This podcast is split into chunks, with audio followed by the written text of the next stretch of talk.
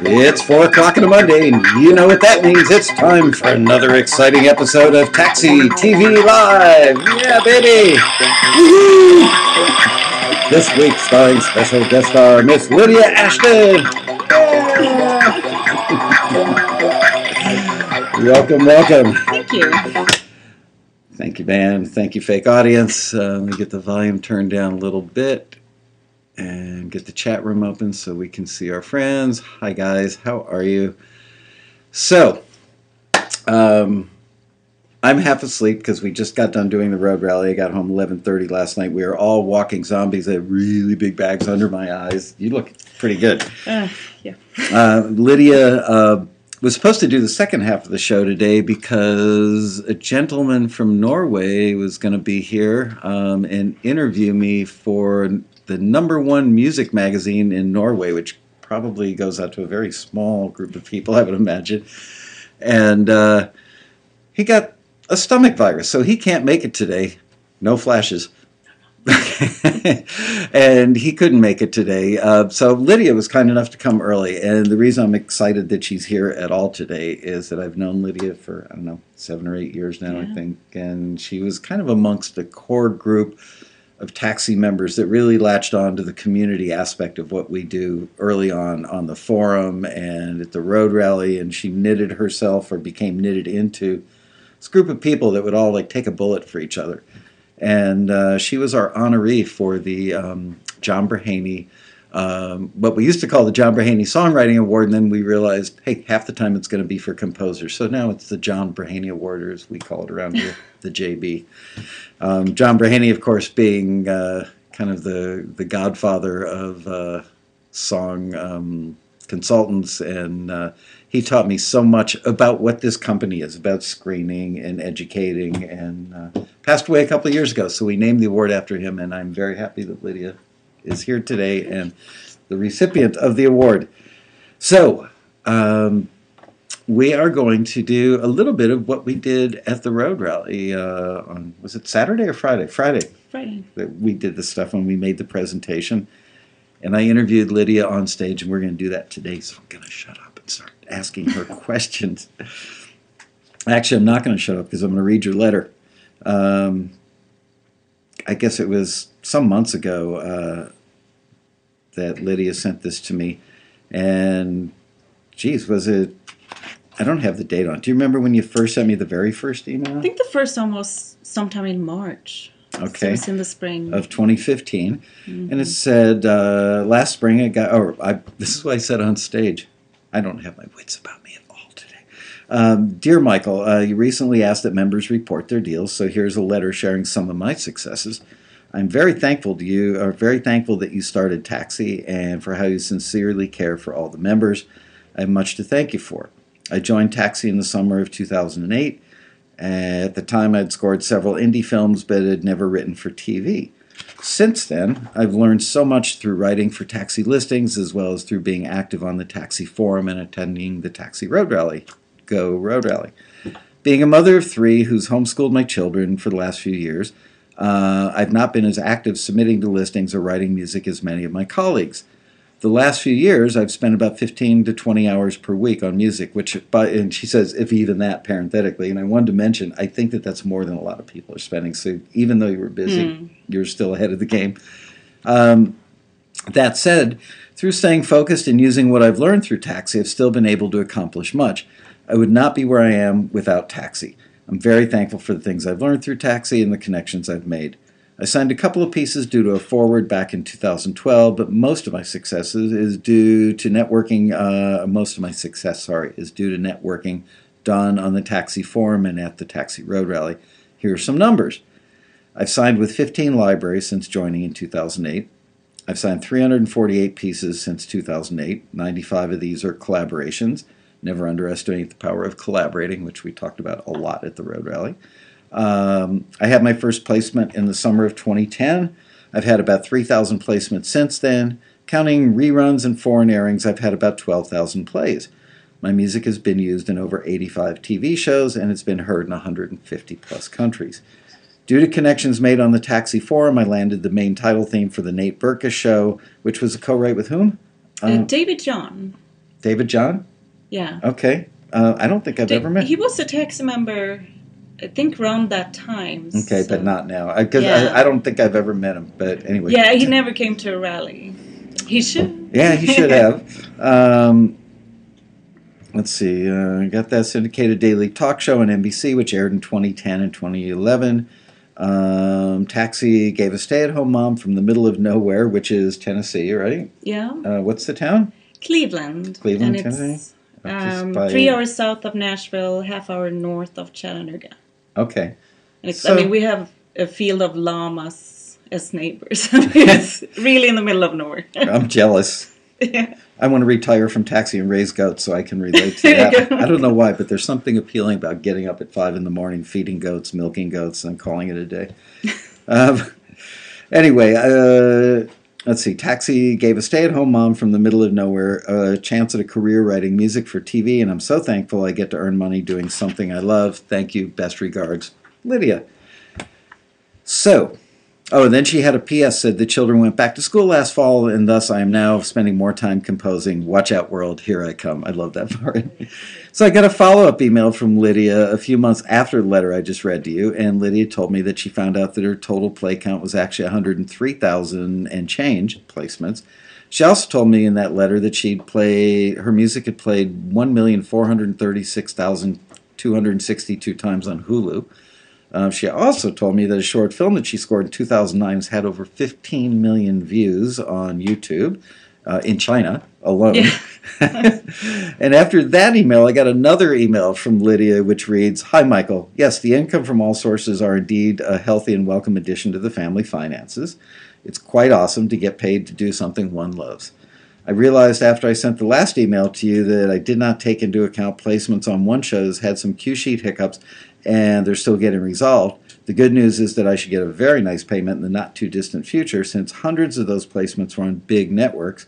Um, estimating based on the other NBC placements, my total play, clou- play count sounds like plate count. My other play count, my total play count, is closer to 350,000 pretty crazy amazing. Now I understand why shows on NBC, CBS, and ABC pay so much more than the shows on cable TV. The play count is huge. You asked me if most of my successes have come from relationships built on the forum and at the rally. Yes, with an exclamation point. Out of all my placements on TV, only eight came from a deal that had nothing to do with anyone or anything taxi related. Um, I knew the music supervisor for that show. Those placements have earned me a total of four dollars that deserves a woohoo. No, it deserves a yeah. Out of all the libraries I've signed with, only one had nothing to do with anyone or anything taxi related. I signed with them back in 2008, and they have gotten me zero placements so far. Nada. The other 15 libraries happened because of relationships made on the forum and at the rally, and that is where all the placements and money have come from. I feel a deep gratitude toward Taxi. Taxi has given me so much the opportunity to earn an income doing what I love, lots of amazing friends, which you could definitely see at the rally, and colleagues, and a greater understanding of the business, and I've become a better composer thanks to advice and feedback from Taxi and its members. Thank you. Best, Lydia. So, um, I read that on stage, and uh, oh, then down at the bottom said Lydia's last email had a PPS at the bottom. It says, "Thank you for hosting the rally every year. It's one of the highlights of my year. I always come home inspired and energized. See you in November." And I said, "Yes, she will." And then we played this, which I can't play the video without a lot of clunky stuff on um, UStream, but I want to play you the audio from her reel, so you can hear a montage of stuff that this young lady has done.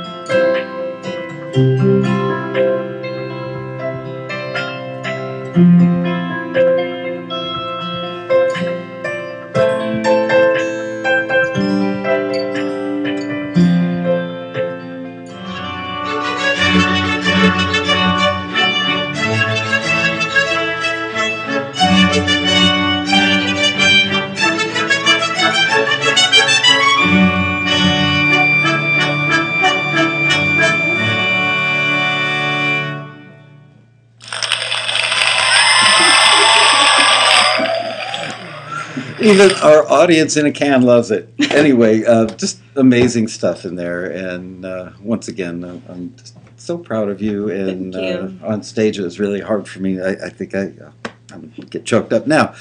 Um, anyway, uh, as I mentioned earlier, the award is named after John Braheny, who inspired so much around here. And his wife, Joanne, dropped by a little while ago. So I am going to endeavor Oh, yeah. to pan over and show you Joanne, which is Hi, right can you there, see me?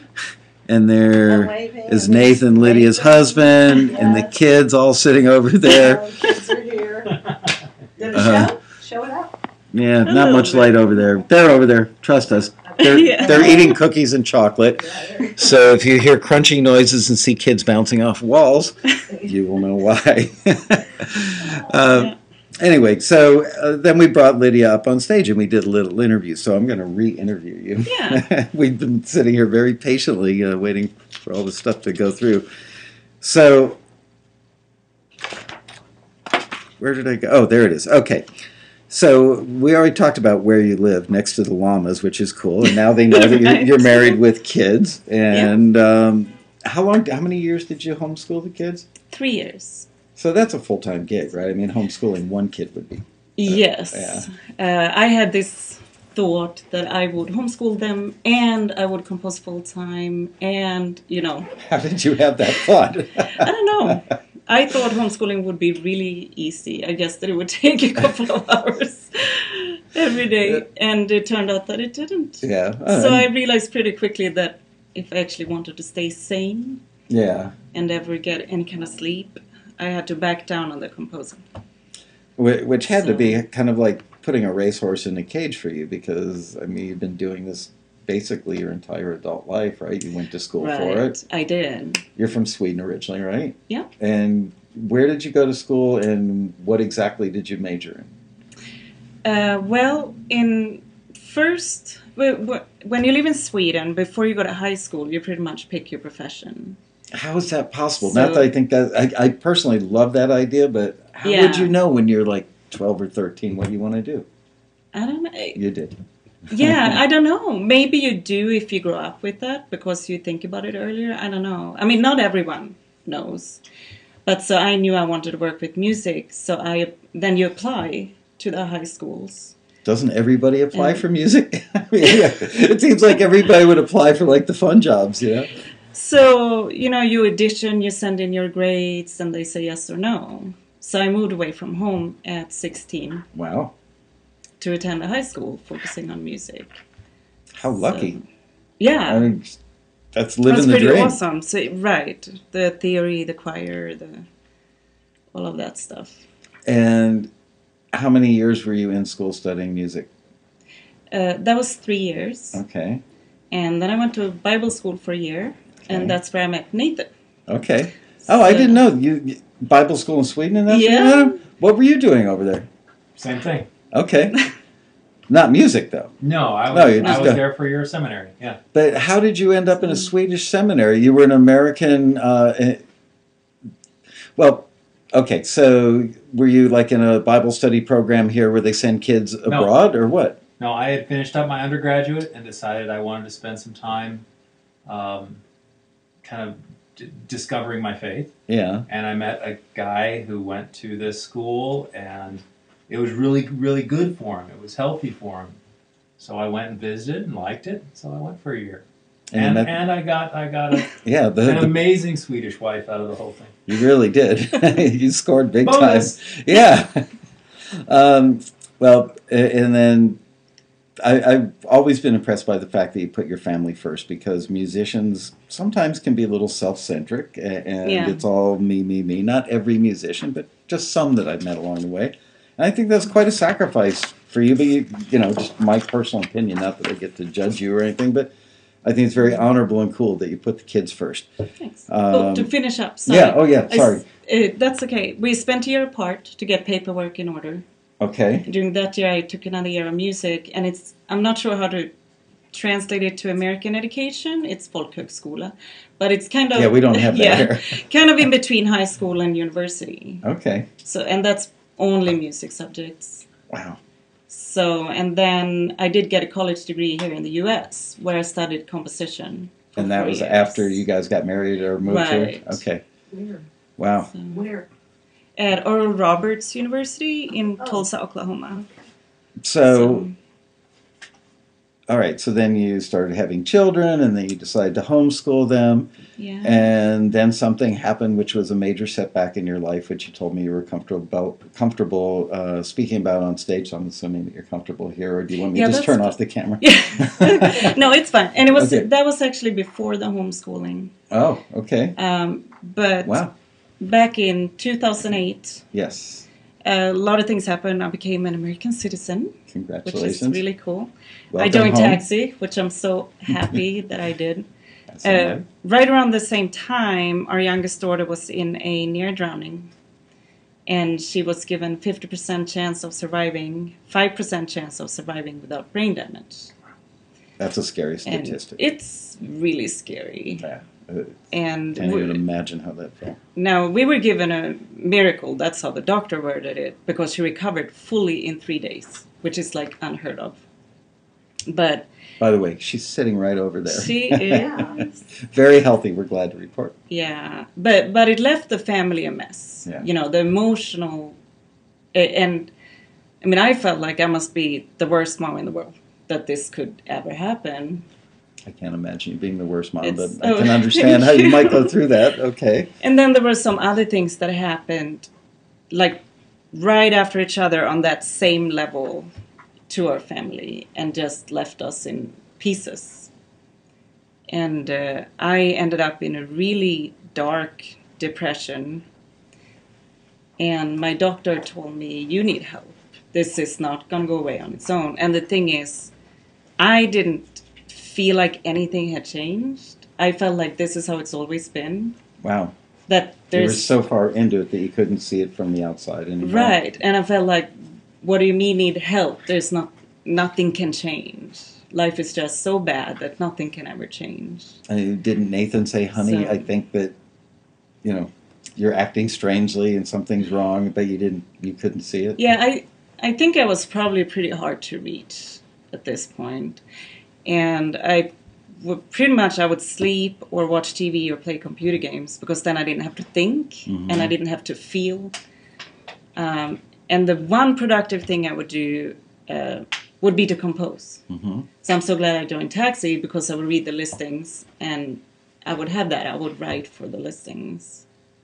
That's funny because I remember when you first joined and I first met you. Probably within your first year, you came to a road rally, and I would have never known. Yeah, I, I don't think any of us knew, but at some point you reached out to your fellow taxi members. right. Uh, so I had a wake up call about a year and a half later when Guinevere, who was four at the time, asked if we could play. And I usually said no, and for some reason I said yes. She handed me a Barbie, and her Barbie said to mine, Do you want to see my mom? She lives upstairs in her bedroom. That's where she sleeps. We can't wake her up because it makes her angry, but when I miss her too much, I stand there and watch her for a while. Oh. And I realized that she was talking about me. Um, and she was talking about her life. And I was missing life. I was a ghost of sorts. Mhm. And I'm so thankful to Nathan for holding our family together during this time. Um, so I called my doctor. Husband of the Year award yeah, there. really. I, I mean, yeah, I'm thankful I didn't lose my family because I really wasn't there. And I so I called my doctor and said I need help, and we talked about different ways to fight depression. And the one thing my doctor said, no matter what you do, you need a support group, and it needs to be people that were not in the middle of all of this when it Right. happened. Right, like not immediate So- family members or friends that that were also yeah. yeah. that would also need to work through things and right um, and those friends were people i'd met on the taxi forum definitely a better choice than the llamas that live next door. I must say, uh, and, and you made. I, I remember when you became part of that community. It was Matt Yeah. Hurt and John Mazet and Dave Walton. I mean, I can. it's a good group of people It- they're and they're all still, you know, all of you guys. They're probably ten or fifteen that were part of that original group that would all take a bullet for each other, Yeah. and, and you guys still hang out at the road rallies every year. It's pretty amazing. yeah and it's i mean think about that you know when i joined taxi i expected help with my music Yeah.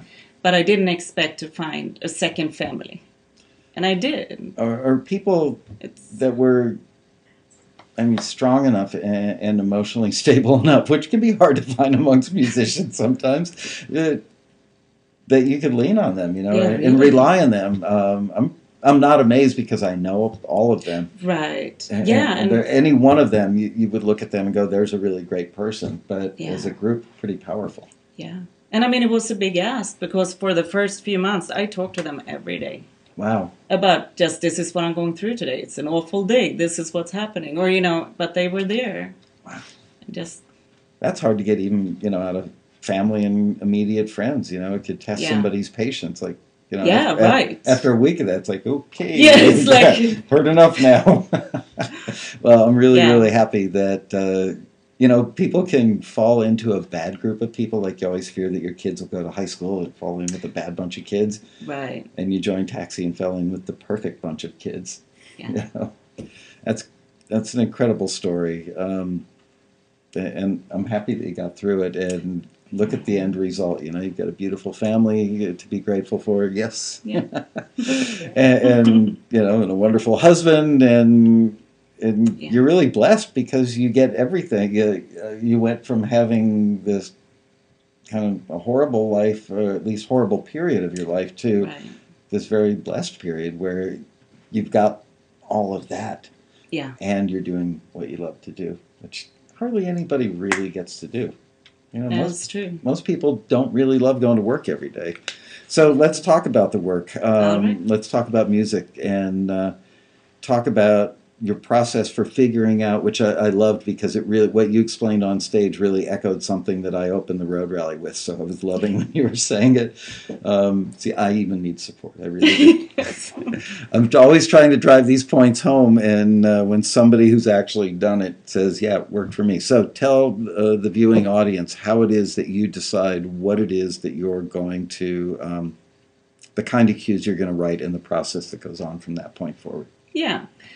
Um, once I either have a request, so I know I need to do this genre, or I decide this is a genre I want to do because uh, one of my life. Okay, actually, let me back up a little. Right. I keep a spreadsheet where I keep track of every placement I've ever had, so I can see exactly how much each library earns me for what genre, what pieces has gotten me the most money, and that way, when I get a, if I have, okay, sorry, No, I- I'm thinking faster than I'm talking, or talking faster. so than I'm thinking. So basically, anyways, but you're analyzing the numbers so that you're spending your I time am. productively. right. So then, when I get a request, or even if I'm in between requests, I can look at that to decide what I want to focus on. hmm So once I picked a genre, let's say it's dramedy, I will find a show that uses that and uh, watch several episodes, like three or four episodes in a row, and just pay attention to the music. How is it used? What instrumentation? What tempo? Uh, how how do they use it to get the emotion across? How many episodes of Desperate Housewives have you watched? Lots. Probably and too uh, many. yeah. And then I take a break, go for a walk, drink some coffee, but not too long. You don't want to forget, you know, the the How long is a break? Like a 15 minute break or a two hour break? um maybe it depends on the day, but I'm leaning more toward the shorter, Okay. just to keep because it's really all about emotion, and you want to kind of keep a hold of that, if that makes sense. Yeah. Uh, so then I open up a DP session and start recording ideas. And usually just short snippets, anywhere from 10 seconds to a minute. And is there a Um, particular sound that you work with, or is it just like piano, or do you ever start with strings or horns or pizzicato violins, or is it always just a basic piano thing of just the, the melody and the tempo? Most of the time, it's piano for me. Okay. And so then you've got this collection of stuff in, in Performer, and at what point do you go back and decide which of them looks like the most fruitful choice to move forward with uh, as far as finishing it and fleshing it out? Uh, it can be anywhere from, I usually at least sleep on it hmm because I want to go back with fresh ears. Okay. So it can be anywhere from the next day to several months later. Wow. And I do keep track of those ideas. It is, I love spreadsheets. Yeah. But I keep track of that in a spreadsheet too, saying that this file has 10 ideas. hmm And then I say idea one is in this key signature. Right now I have 10 seconds. Hmm. And I was thinking kind of like this show or with these instruments. Okay. I did two and I so I can go and look at that spreadsheet when I need whatever it is, dramedy, I can go and see do I have any dramedy ideas already?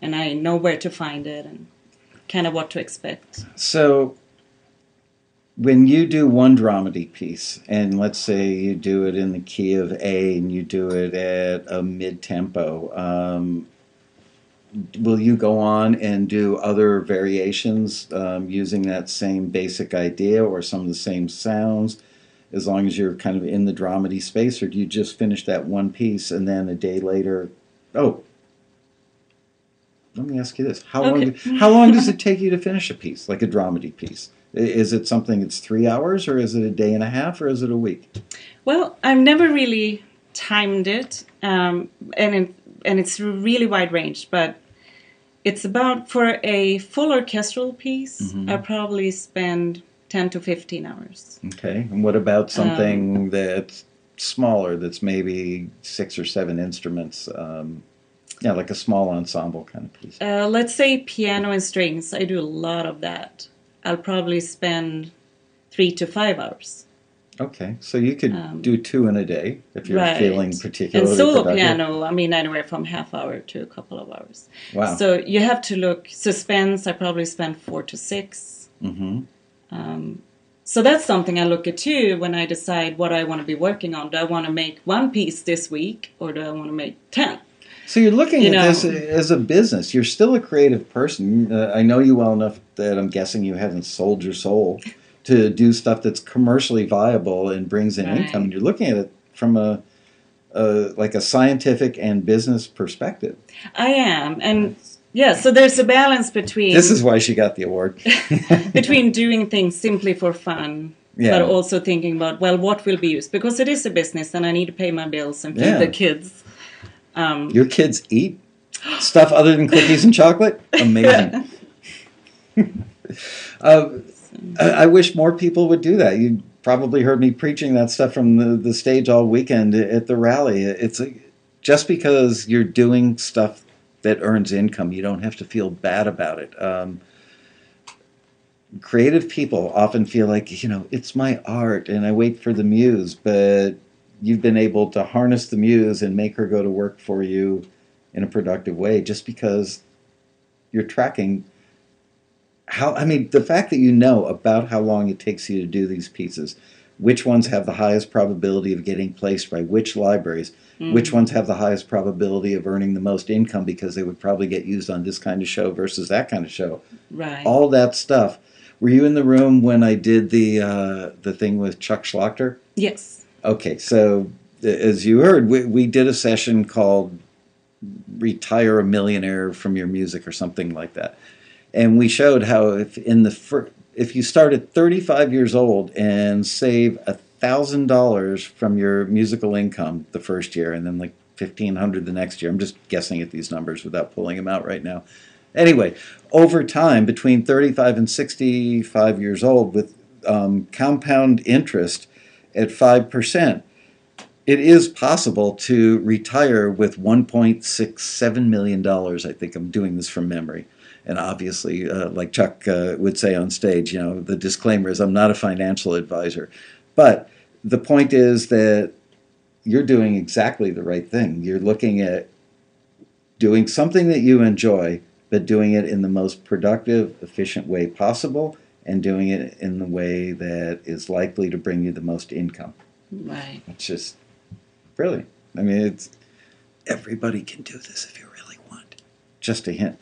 Um, do you have a massive home studio, like with fifty thousand dollars worth of gear? Not really, no. I didn't know what answer I was really looking for. I didn't ask you this on stage, Odell. All of a sudden, I saw us looking around, like maybe she does. No, I really don't. It's pretty small. It up until last year, it was in a corner of our basement, Okay. and that room was also playroom, library, workout room, guest room, and TV room.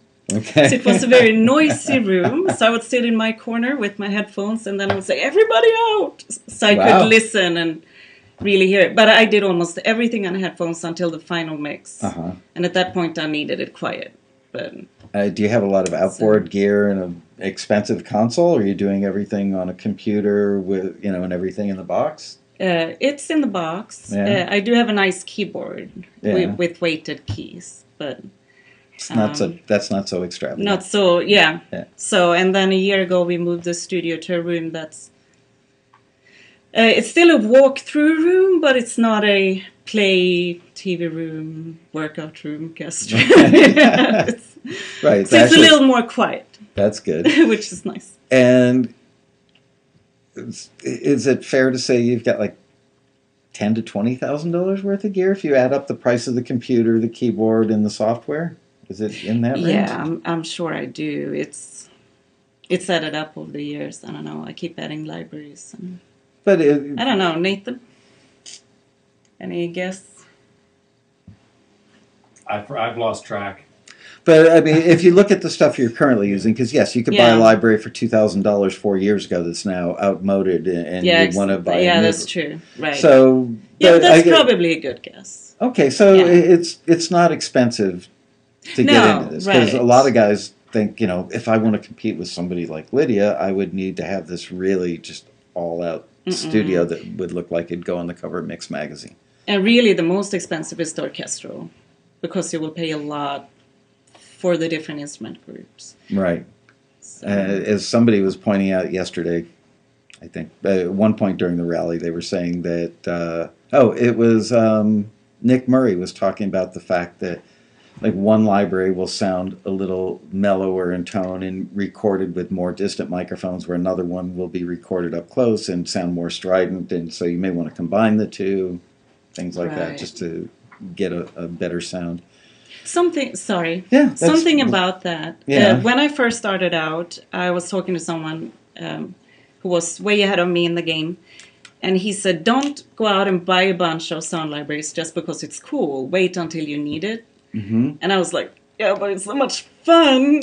so I bought a lot of things that it turned out I didn't need and didn't use. So that's another thing. I try to be very careful and wait until there's a project that I absolutely need it for. You know, would this actually make the project sound better? Would it actually make it go faster? Or is it just because it's a cool toy, in which case I really don't need it? Right. I, I So- understand. It, it, you know, having been a studio rat myself, you always want that new cool toy. But uh, Yeah. as Matt Hirt has pointed out many times on the show and, and at the Road Rally, it's more about you could buy a five hundred dollar library, and if you learn how to use that to the ma- its maximum level, you'll probably get a better result than somebody who has just moderate skills or um, beginner skills with a twenty five hundred dollar library. So it's Learn how to use it. yeah, it- it's more about under. You know what Matt's point, and I'm pretty sure you would agree with him. It's it's think like a fiddle player. Hmm. You know? Okay. Yeah, he always says, you know, listen to what horn players do. You know how their notes trail off, or how they attack the front end of a note, Yeah. or listen to how a, a violin player, you know, when when they um, bow the strings, there's that moment before the bow comes back. Yeah. And just because the sample is accurately recorded with a nice microphone in a nice room, it may not have that little. Right. And and Yes, so you need to know how it's supposed to sound so you can recreate it. right, and then that takes So, that's not something you can buy, get under the tree on Christmas morning and be making great sounds with by dinner time, right? um, so you mentioned that you uh, use spreadsheets, and I think when we talked before the rally, you mentioned that you use Composer Catalog as well. I do. That's which great. We didn't talk about that at the rally, and I, I want to give a shout out to our mutual friend Keith Lebrant. Uh, is it Lebrant or Lebrant? I always forget. I'm not sure. I ask him in an email about twice a year, and he always tells me, whatever. Keith, we're going to call him LeBrant. Um, he invented Composer Catalog to organize his own music because he too is a successful composer. So tell everybody what Composer Catalog does. And, and yes, we're plugging it, but for a good reason because if you're getting to a level where you don't know where things are, who it's been submitted to, then you should have it. Yes. Um, well, you put in all the information the title, the library you signed it with, the key signature, the metadata. Um, trying to think what else. Tempo. Mm-hmm. I mean, everything goes in there, and then you link it to a file so you can listen to it. Mm-hmm. And uh, it's really nice to have it all in one place. You really need to have it in one place. So if you So you did a it. variation of it, then you could just copy that information and create a, a, a new record, I guess, and then just update. So like if you did a, a 30, a 60, and a 90, And you would you could link it to that all from that one thing. Yeah, which is Awesome. super nice. Um, so anyway, check that out at composercatalog.com. I, honestly, I had probably 10, 11, 12 people come up to me at the rally and say that they were tickled pink to see that Composer Catalog was a sponsor of the rally this year. I thought about that too. Yeah, yeah. And it's like it's it's catching on, um, and That's for good, good. reason. So, hit songwriters use certain song forms, uh, you know, like uh, intro, verse, chorus, verse, chorus, bridge, chorus, and out. Um, is there a form for TV cues, or can people just create pretty music and somebody will love it? For most libraries I write, they ask for a two minute cue. They Mhm. want it to be one tempo, one key signature, one emotion, and then end with Re- the button repeat that ending. one more time for these guys. Okay, so about two minutes, Okay. one key signature, one tempo, and one emotion. All right. So, not a bunch of scene changes or look at how fancy this is, but stick with one thing throughout. Right, so that they can cut easily and create their own, cut out the middle or whatever they need to do. and you layer the instruments like you might start out with just piano and then four bars in introduce cello and then another four bars introduce something else and then at some point drop it back and then build it back up and then crescendo and button ending kind of thing to Yeah, keep, keep it because you do need to keep it interesting. So, yeah, I I know it's hard for people who you know if any novices are watching today really you just have one motif from top to bottom for two minutes doesn't that get really boring but no not if, if you know what you're doing yeah. I think most pieces I I do instrumental music. I don't do a lot of songs, right so I think most of them are does have an A section and a B section, hmm and then every time it repeats, it just you change something, you add something, take something away, move the melody to a different instrument, or And Do you use Mm. intros, short intros, no or no intro? Most pieces for me, no intro. And the A section that you come in with is that equivalent to like a song chorus, where it's the bigger, hookier, meatier part of it, and you boom right in on that, or do you start Um. out with something that's maybe more like a pre-chorus and then come in with something that would be chorus equivalent in a song? Well, having grown up with classical music, I love like when two melodies play at the same time. No, you don't want to make it too busy, but I and like tell to. Them, tell them why not. Well, because it is underscore and it will probably go under dialogue, hmm and you don't want it to be. Well, if it's too busy, they're not going to pick it. And really, when you look at what's being used, often it's a simplified version or a stem. Okay, and we'll tell, talk But- about stems in a minute. I don't want to forget that because it's Yeah. important. But I like to do a simple melody in the A section and then a different simple melody in the B section, and at the end they play it together.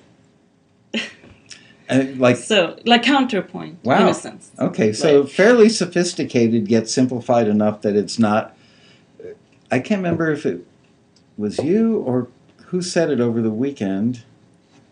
Somebody said something to to the point of music is rarely, if ever, the star. I think maybe Frank Halazar. That is so true, though. That's Yeah. good, and Yeah. we need to remember that. Early on, I made everything because of my classical background again super busy. All Right. these parts Look what I can do. Y- right, which would never work Yeah, on TV. Well, I shouldn't say never, but rarely. Yeah. Yeah. Um, so a minute ago you mentioned stems, and at some point yesterday I turned around and said, "How many people in the room don't know what stems are?" And a bunch of hands went up. I mean, mhm. I would say most of our members know at this point, but not everybody who watches Taxi TV is a member or has the education yet. So tell them what a stem is. Okay, and I would like to say because it's different if you do film scoring versus writing for TV. Okay, let's keep it in the context of For TV. TV. Yeah. All right, and then a stem would be um, it's pretty much you mute some of the other tracks. You would mute the lead, so it's only the underscore. And you bounce that to a stereo pair? Uh, Yeah. Okay, so that you could give that to the music supervisor or the editor, and they, so they could line everything up, I'm guessing, with the beeps um, or the Mhm. count off, and then they can pick and choose which part of the pre mixed mix they want to use? Right. Okay. Yeah. I actually knew that, but I was pretending to be stupid for your benefit because that's the kind of show this is. Not that you're stupid. I mean, for you know what I mean, the educational value.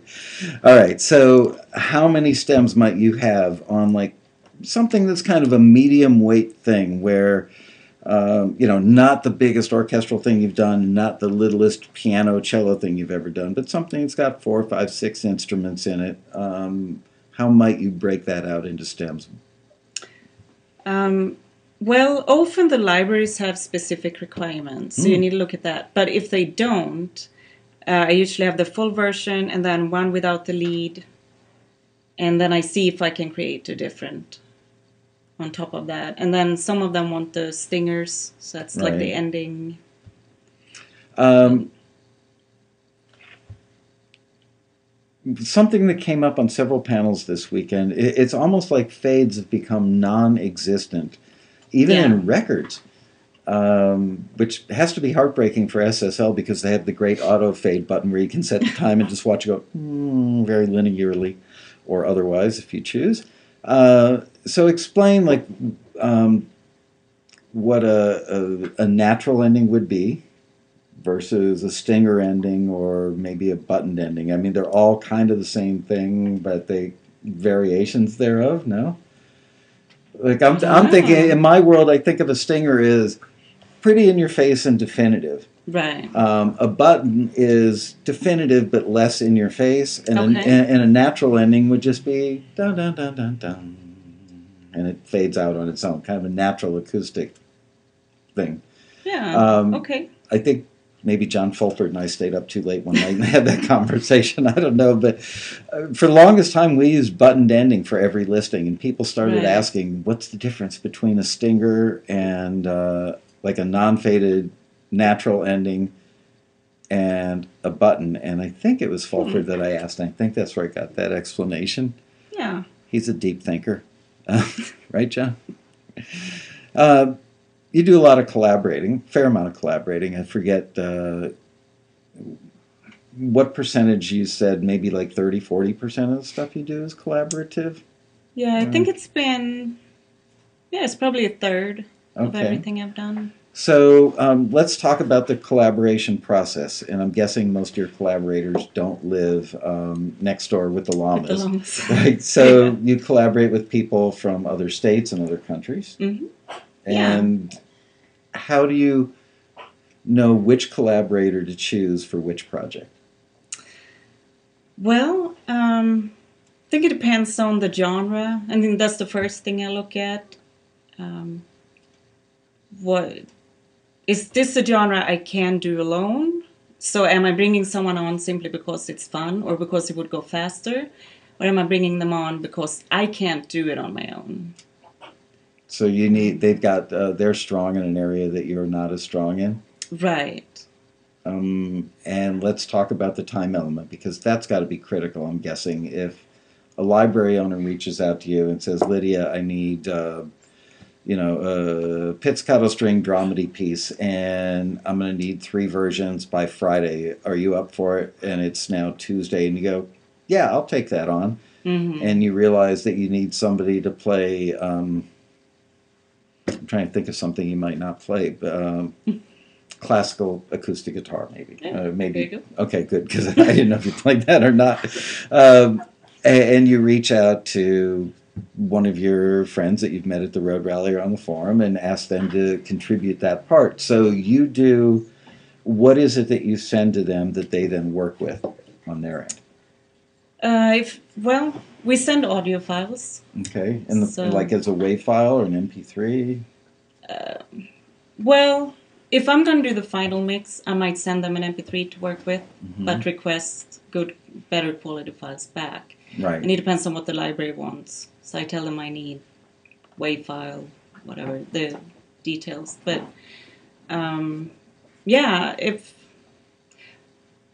I did some tracks with Terry recently, so he does guitar and I did piano. And uh, I started one of the pieces. I laid down the piano first, and then I sent him an email with information on tempo, key signature, the chord progression, and I told him some ideas I had that maybe we could do this. mm-hmm. Um, sometimes I just say, do whatever you want to. I, do you send him Um, just a rough piece with the count off on the top so that he knows where to start It does have the count off, yes. okay And then the piano. And he records his parts and sends then- it back with the count, and then you just line up the clicks of the count. and do the mix. Yeah. Okay, easy enough. So easy enough. yeah, yeah. It's, it's pretty amazing. You know, when you think about a mere you know 10, 15 years ago, um, couldn't have done that very easily. It was probably doable, but you would have needed like ISDN lines or something, you know, and, and just more complicated. Yeah. So now let's go back to the timing of it all. And you're on, you know, starting on Tuesday, and you have to deliver a final by Friday. Do you ever run into situations where your collaborator gets held up and says, "Oh, some weak excuse like you know, I had a heart attack and almost died," or or maybe I had the flu, something a little milder. Yeah. Um, and then you're going to blow this deadline because they're either unprofessional, which I doubt if you'd reach out to them in the first place if they were, but let's assume they had some sort of problem. Um, what do you do in a situation like that where you're counting on them to meet your deadline and your credibility with that library is on the line? Do you, have you ever had those problems or no? Yeah. Yeah. It's I, that actually happened on a really big project I was doing. Of course, wouldn't happen on a little one. Yeah, and it's a hard situation. Uh, so I started thinking. I mean, this was a project I really could not do it on my own. I could not finish it on my own. So I started thinking, do I know anybody else? And in this situation, I didn't. So I had to call the library, which is Ah. not a fun thing to have to do. And They uh, referred you to somebody. no, but, but Oh. they were kind enough to move the deadline. Oh, okay. But Well, it shows Yeah, that they respect you enough that they would do it. That's true, and of course, that told me something about this collaborator. Yeah, You know, I mean, it's one thing if it really is something you can't help and right. can't get around. Like but legitimate illness or something. Stuff Right. happens. yeah, Um, I'm trying to think there's anything I haven't asked you. Um, oh, gear phobia.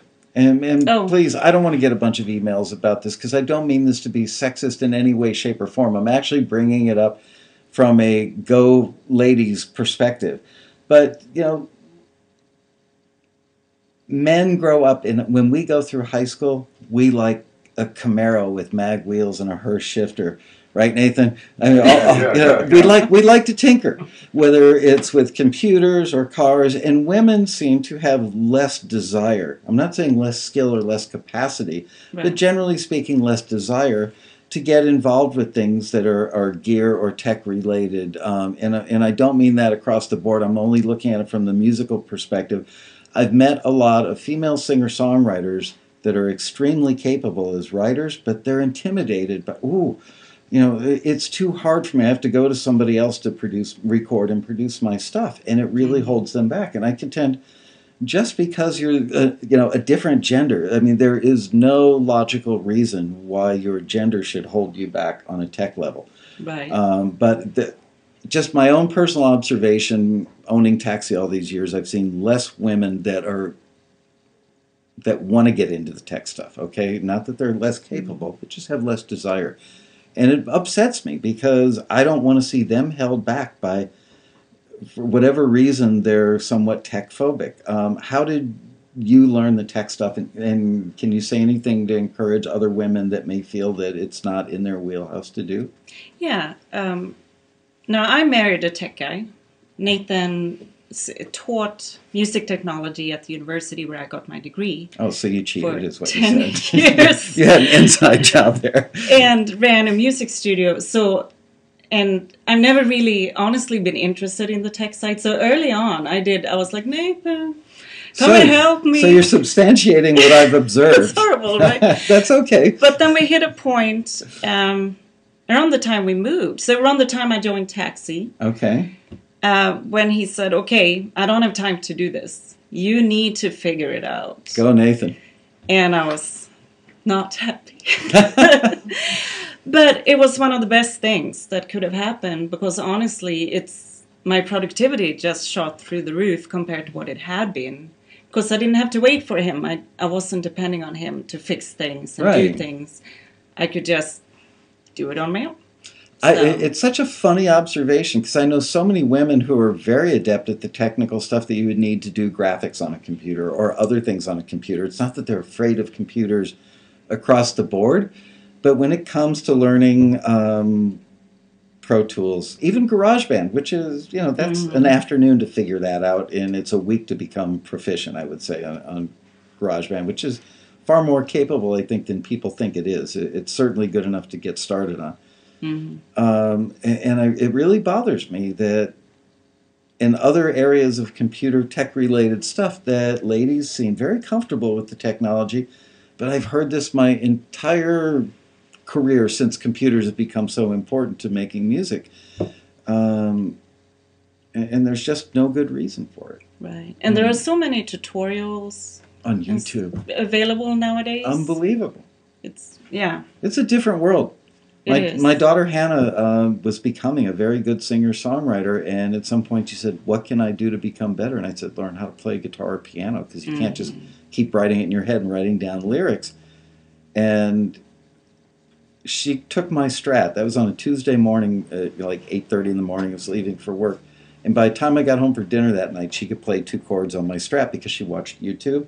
By That's Friday, awesome. she was better than uh, not that I'm a great guitar player by any stretch, but she could play every chord you needed to to be a, a solid songwriter by Friday. And I said, "How did you learn that?" Just Yeah. by watching YouTube. Yeah. So there you go. Anybody, no matter your gender, if you're tech phobic, uh, you know what? And now I'm going to sound like an ageist.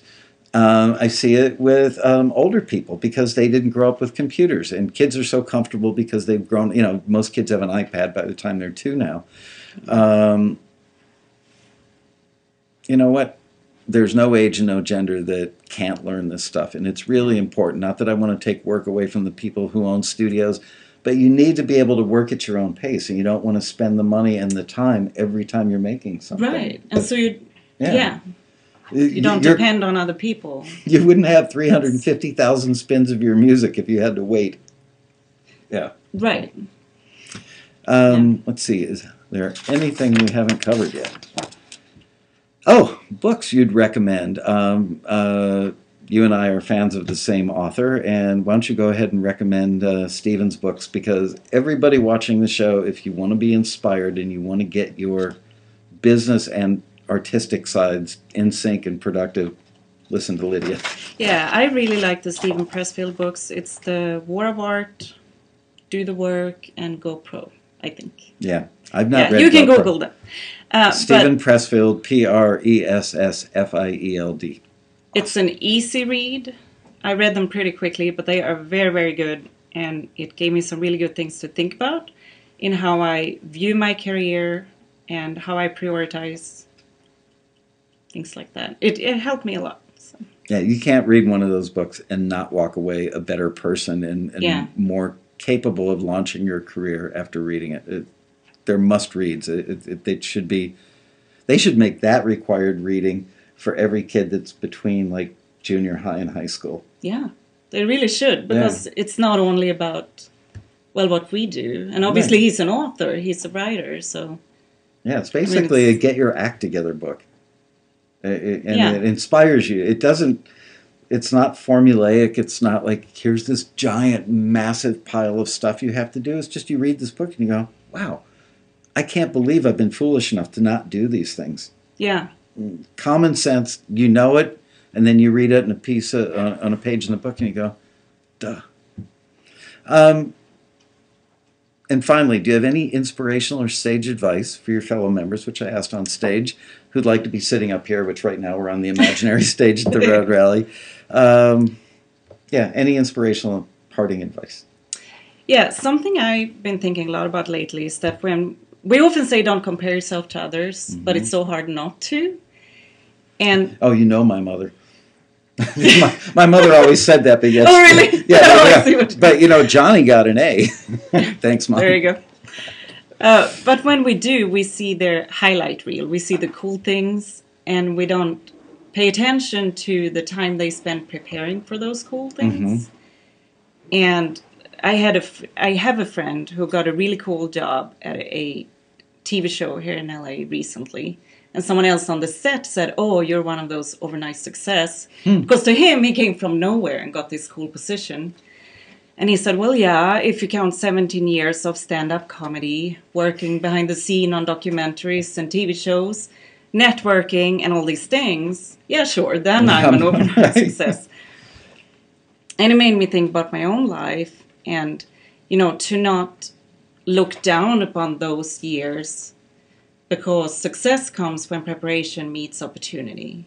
And if you meet the opportunity but you haven't prepared, you will fall flat and and it won't nothing cool will come of it because you weren't ready so those years are important and don't yeah don't look down upon those years but enjoy them.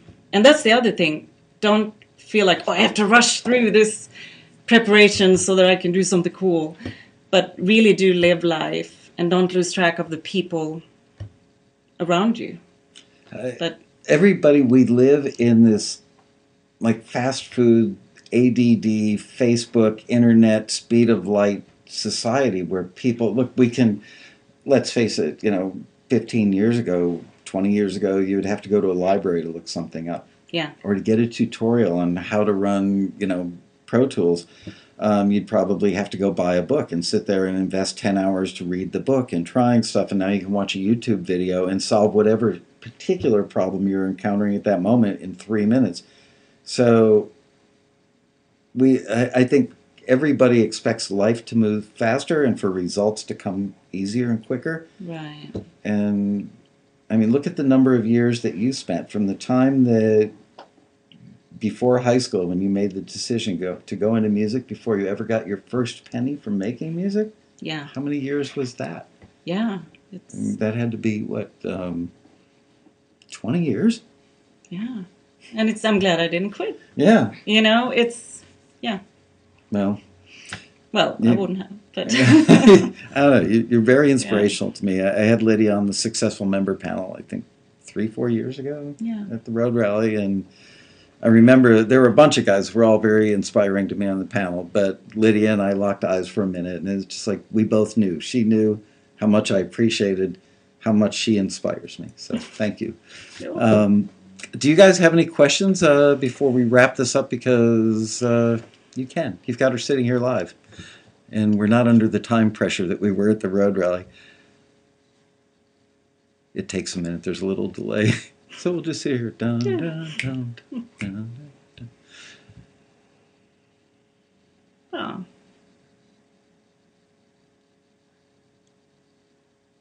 She is a very talented lady.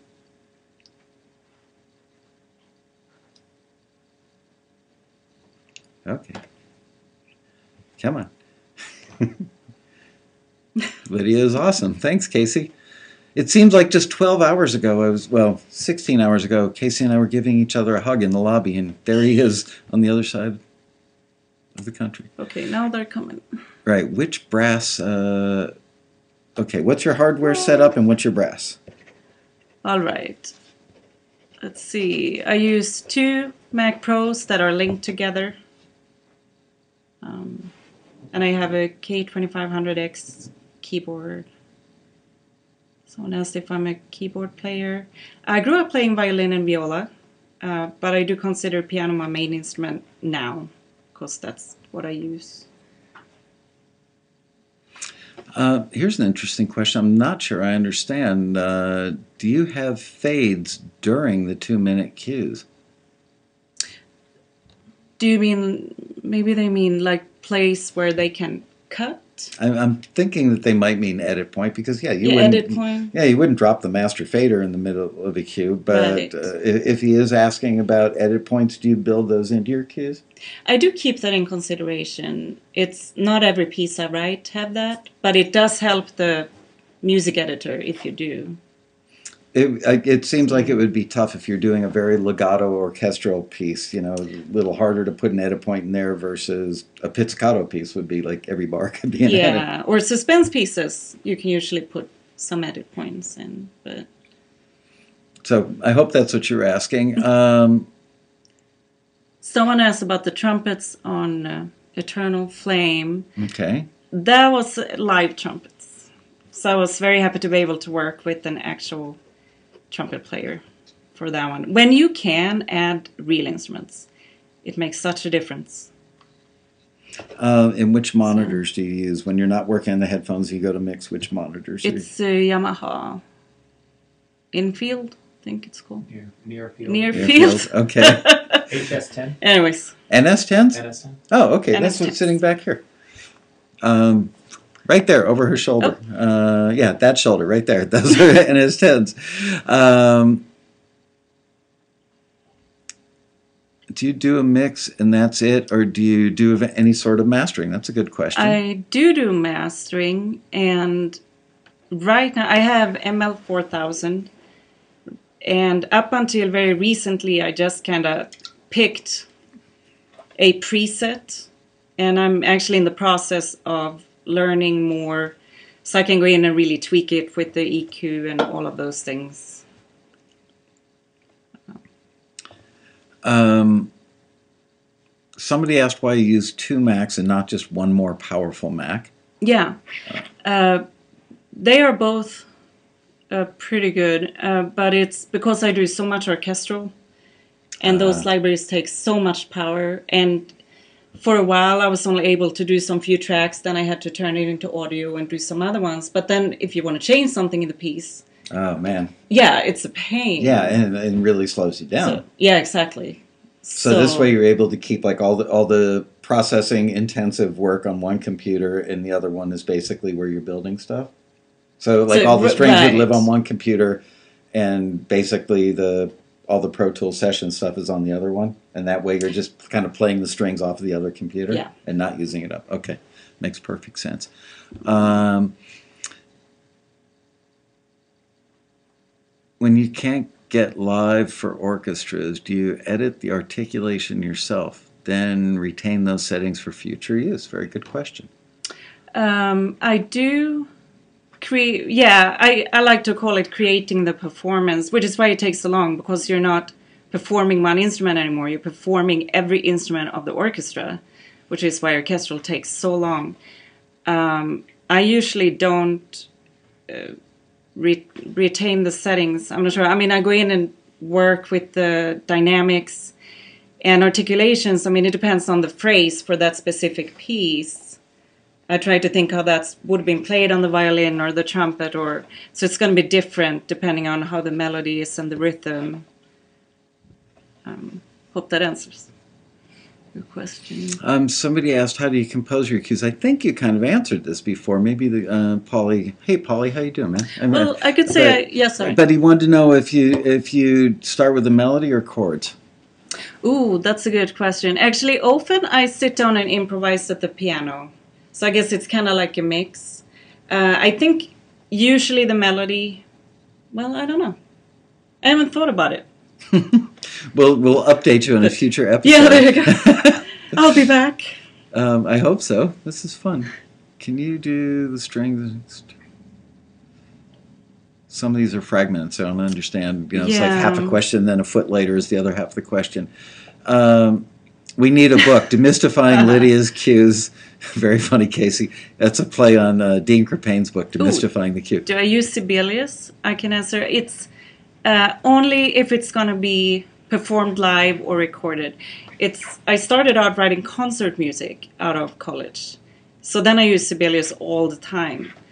Uh, but now when I do for TV, when it's when I'm also creating the performance, not only the notation, I use Digital Performer. All right, one or two more questions, then we're going to wrap it up because I promised my staff I'd let them go home early today. I'm such Oh, a nice that's guy. nice. Yeah, considering they worked Yeah. you know, a gazillion hours over the weekend and then just off, uh, you know, took everything out of the trucks. I think they deserve an hour early. Um, any recording books that you'd recommend, or did you learn everything on Um, YouTube or from having Nathan? that was really fortunate on your part, I've got to say, to have a music tech guy under the roof. Is Yeah, that's that's helped. Can I borrow them for like six months? What do you pay? Not enough. Were there any books that you like? Do you keep any books nearby? You know, like as a reference that if you're doing something and uh, you don't want to take the time to go watch a video, where you can just look in the index and go, you know, Um, compressor 101 or something, or or not really necessary. I have the digital performer book, which is where, where's my hand here? really big I know it's funny. yeah, so that because there's so many things you can do within that program, but specifically for like mixing or stuff, I, I have a lot of books in a bookshelf right there. Okay. Uh-huh. And how'd you learn to mix? That that's a good basic question because back in my day it would be four studios under one roof and you could hang out in other people's rooms and hear how mm-hmm. they were mixing and learn from them. So because you're isolated living out next to the llamas, Mhm. um, I'm guessing you were self-taught as to what a good balance was.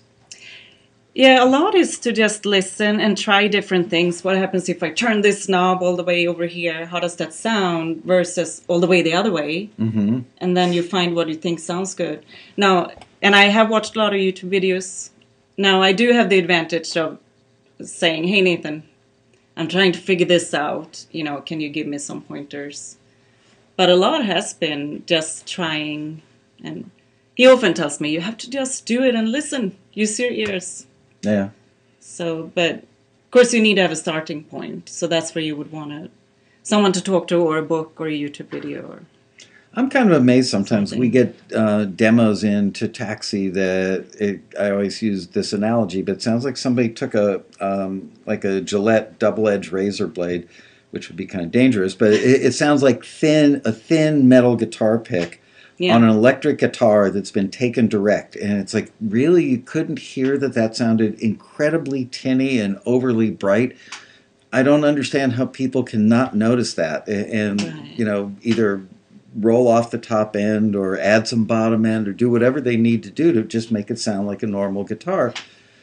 But they don't have another person sitting in the room with them. Right. And you need to train your ears. it's early on. I thought my orchestral music was amazing, and I didn't know why. You know, some people didn't want it, and then I started listening more because I was so focused on writing my music that that's what I heard all the time, and I had stopped listening to the real deal. And then so I went back. Someone told me you have to go back and listen to actual real orchestral things. And I turned it on right after I listened to one of my pieces, and I went, "Oh, I hope no one heard this other stuff." Talk about depression. So, yeah. oh man. So, So- how did you get better? Just kept listening to more stuff and, and doing A Bs between yours and, and the real deal. Yeah, That's got to be and then try to recreate that sound. Do you can you like shut your eyes and map out an orchestra where everybody is? If you were looking at a bird's eye view of an orchestra, can you see where, um, you know, the cello section would be, where the violas are, where the harps would be, and and pan oops, pan your instruments so that it lays out like a real orchestra? I can now. I grew up playing with orchestras, Right. So, you're seeing it from the other perspective. Yeah, I see it from the viola section. Right. but yeah, Okay. Yeah. Um, so everything sounds like as if you were sitting in the viola section. well, I- I, turn around when I mix. Okay. I uh, I always but- panned my drums as if I were sitting at the drum kit, Oh, and that was the opposite of pretty much everybody else because everybody else I knew at the time mixed as if you were watching the drummer on stage. So my tom toms always went from high to low, and That's interesting. high to low that way. So, Yeah. but I'm left-handed. What can I say? And, and I always favored my left ear. Um, Mike Moriello says, "Yep, there's the ten thousand hours thing again." Yeah, you know Yeah. it's so true. But everybody wants to do ten thousand, have ten thousand hours worth of experience, quality, and expertise, um, and get it in fifty hours. Can't do it, right? yeah. All right. Um, which brass software? I thought we covered that, but maybe not. Uh, Well, uh, for that specific piece, I use live performers. But when I do use brass, I have Cinebrass. I have uh, Nathan. Do you remember the name of the other one? No. Al- Albion? Mm, No. Well, I don't remember. You can email me and ask, and I will tell you. All right. Well, people are saying goodnight on the other end, so why don't you and I say Yeah. goodnight? Thank you so much for tuning in, you guys. And Lydia, once again, I don't want to give you a kiss or a hug because my wife is really sick, and I don't. I could be a carrier, but I, I'm just. Uh, I delight in hanging out with you, and I'm just Oh, so proud of you and love your family, and I, I get the whole thing, and just continued success to you, and uh, I hope we can have you back up there for some other lofty award someday for you know the most number of plays ever in a single season or something, um, and just continue the great work because you are everything that I imagined when I started Taxi, and I remember saying, you know, like great musicians can be anywhere. Great music could come from anywhere, and um, everything that John Braheny em- embodied or, or cared about. You know, people working hard at their craft. Craft was like his favorite word, and and, and being realistic and perseverant and all that stuff. Um, you are all that stuff. So Thank you. you really richly deserved uh, the John Braheny Award, and thank you to all you guys for tuning in today. It was great to see many of you at the Road Rally and meeting some of you for the first time. We will see you next week on another exciting episode of Taxi TV Live. Bye bye. Yeah, studio audience today. Yahoo!